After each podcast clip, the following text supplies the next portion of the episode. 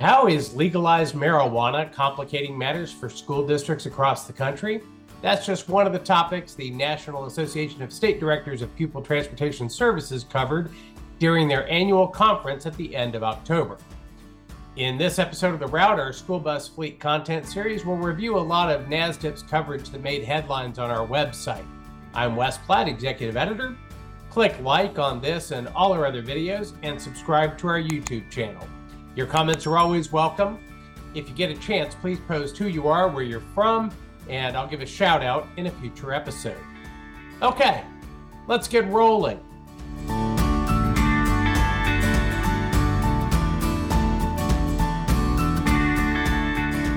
Our first and only stop is Arlington, Virginia, outside Washington, D.C., where NASDPTS held its first in person annual conference since before the COVID 19 pandemic. School Bus Fleet's associate editor, Christy Grimes, spent a few days covering everything the association has to offer and shared her stories on our website at schoolbusfleet.com. I'll cover the highlights here, but links to her articles are included with this video. During the NASDPTS conference, the Kansas State Department of Education released its latest National School Bus Loading and Unloading Survey. This year, the report found that two thirds of student deaths during loading or unloading uh, were related to the school bus rather than passenger vehicles. Half the deaths, half the deaths happened during the morning route and on a Monday. All the deaths occurred when weather was dry and clear. The takeaway for me from this is that we need to keep impressing on students and on drivers the importance of taking a lot of care in that danger zone right around the school bus. In another session, Dr. Linda Bluth urged NASDPTS' conference attendees to consider the past when planning future strategies for transporting students with disabilities. She urged transportation directors to ensure that local departments are educated on the specific needs of each child, and that means including them in IEP meetings so that drivers and monitors know what services to provide. Other recommendations she included uh, ensure transportation policies and procedures are current and approved for dissemination. Respond as quickly as possible to parent questions and concerns. Do the same for questions and concerns raised by transportation personnel.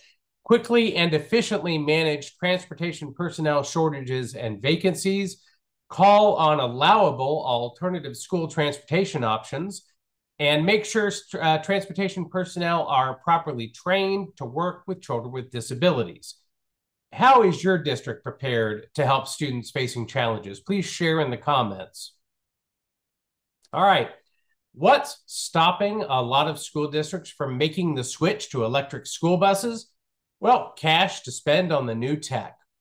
During a NASDIP session on the topic, it was clear some states are more eager than others to transition, or maybe they've just got more money on hand. California, for example, earmarked $1.2 billion to reduce emissions in several industries, and they created a $1.5 billion school transportation grant fund.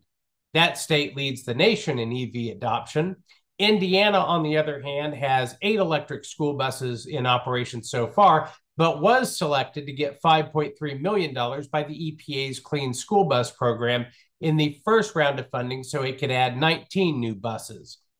South Carolina hasn't put any state money toward electrification, but did receive 55 million in rebates under the Clean School Bus Program.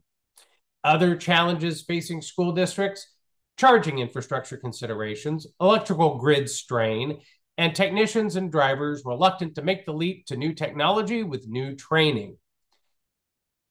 All right. As marijuana legalization efforts continue across the United States, school districts with random drug screening can run into trouble with their drivers, even if it's for medical rather than recreational use.